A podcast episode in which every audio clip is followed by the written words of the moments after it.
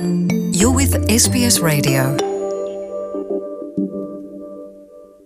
Now, time for the latest developments in Canberra in national politics this Monday, May 16, Indigenous Affairs and the campaign trail with the NITV political correspondent Sarah Collard. Welcome to NITV Radio, Sarah. Thanks for having me, Bertrand. Good to be with you. And now, what are the latest developments uh, from the nation's capital today? That we're in the final home stretch for the federal election as Australians head to the polls on Saturday. And the political campaigners, Anthony Albanese, leader of the opposition, is really ratcheting up his pitch for the top job, while Scott Morrison is also ratcheting up with the leaders really stepping up on their campaign activities in the final six days of campaigning. So, of course, Scott Morrison had his campaign launch in uh, Queensland over the weekend on Sunday, and his essential uh, policy pledge that he unveiled for the coalition was a housing scheme which would allow uh, first home buyers to draw down their supers by 40% or $50,000 in a bid to bring up, uh, get into the housing market. But this has been met with uh, some concern um, in with the possibility that it could further drive up uh, home prices. Uh, but the Prime Minister is saying that it's other policies, which is getting uh, empty nesters to um, basically tax incentives for them to move out and in, from the family home into smaller properties, would offset that. Uh, but it's really uh, creating a bit of concern that this could drive up uh, housing prices, which we know are just at, at skyrocketing levels um, over the past few years, particularly. Uh, so, so yes, it's really all hands on deck as they try and make their final pitch to voters for the top job. Yeah, the rising uh, price houses will be the last thing that families need, especially in this time when we have uh, spiraling uh, cost of living and uh, inflation. So, yeah, that's exactly. something that needs to be addressed. And uh, I heard that the Greens will be launching their campaign today as well. Any news about uh, what they're about to announce? Uh, yes, so the Greens um, are also announcing their campaign launch, and of course they're one of the, the, the minor parties. But there's been some talk that they will um, enter a, a, coalition government similar to what the Nationals and the Liberal Party have done to, to maintain power. But the Labor has has ruled that out. But it'd be interesting to see just where this will fit if there is a, a hung parliament and they want to maintain power. But they um, basically. Uh, drawing up a, a key list of demands um, for Labor in the event that they fall short of the 76 needed to form a majority government.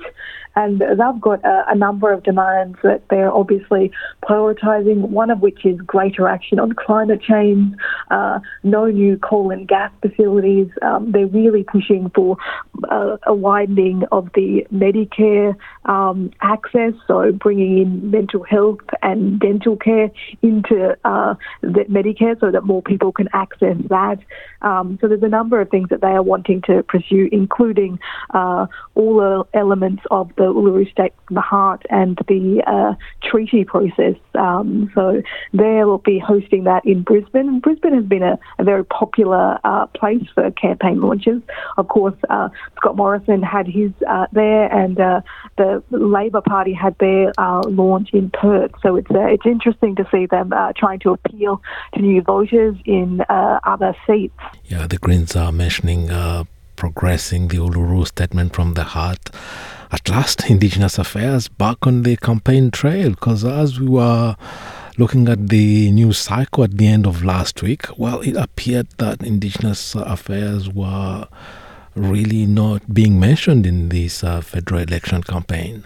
Yes, it's really fallen off uh, the agenda for, for most both parties. It must be said. I know, you know, talking to a lot of First Nations people, and the things that they really want action on are, you know, things like climate change and housing, and um, cost of living, and, and of course those things burden our communities much more than the higher population. So I think it's it's disappointing that First Nations issues hasn't been higher in the mainstream.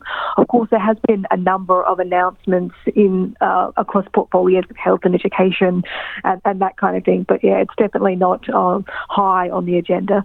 And as, as you mentioned, uh, Anthony Albanese was uh, in uh, the NT in the weekend in the seat of Solomon in Darwin. He reaffirmed his commitment to uh, enshrining an, an, Indigenous voice to Parliament if he is re-elected. Of course, he's been uh, very firm that they are keen to get that um, done as soon as possible while consulting with First Nations groups and advocates. And this has obviously been a very long, drawn-out process.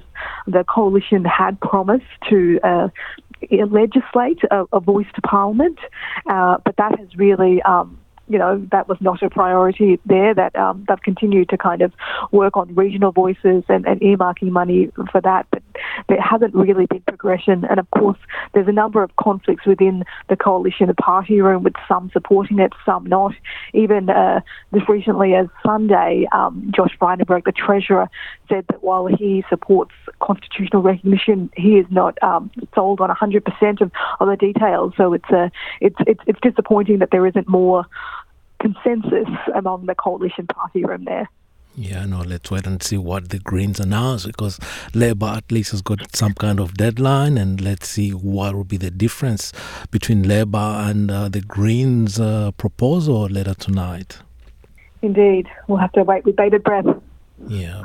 Well, Sarah, thank you so much for bringing to us the latest developments uh, from uh, Canberra and uh, the campaign trail. Thanks for having me, Bertrand. Want to hear more stories like this? Listen on Apple Podcasts, Google Podcasts, Spotify, or wherever you get your podcasts from.